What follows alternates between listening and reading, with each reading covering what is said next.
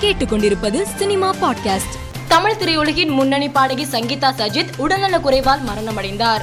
அவருக்கு வயது நாற்பத்தி ஆறு. இவர் ஏ ஆர் ரஹ்மான் இசையில் பாடிய தண்ணீரை காதலிக்கும் மீன்களா இல்லை பாடல் அனைவரின் மனம் கவர்ந்த பாடலாக இன்றும் உலா வருகிறது. நடிகர் தனுஷை தனது மகன் என உரிமை கோரிய மதுரை தம்பதியருக்கு எதிராக இயக்குனர் கஸ்தூரி ராஜா நடிகர் தனுஷ் சார்பில் வழக்கறிஞர் நோட்டீஸ் அனுப்பப்பட்டுள்ளது.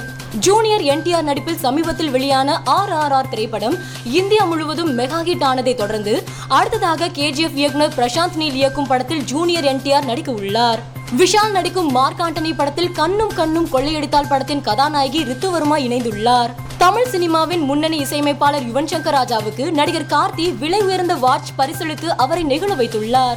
பா. ரஞ்சித் தயாரிப்பில் வெளியான சேத்துமான் திரைப்படம் மே மாதம் இருபத்தி ஏழாம் தேதி ஓடிடியில் வெளியாக உள்ளதாக படக்குழு அறிவித்துள்ளது.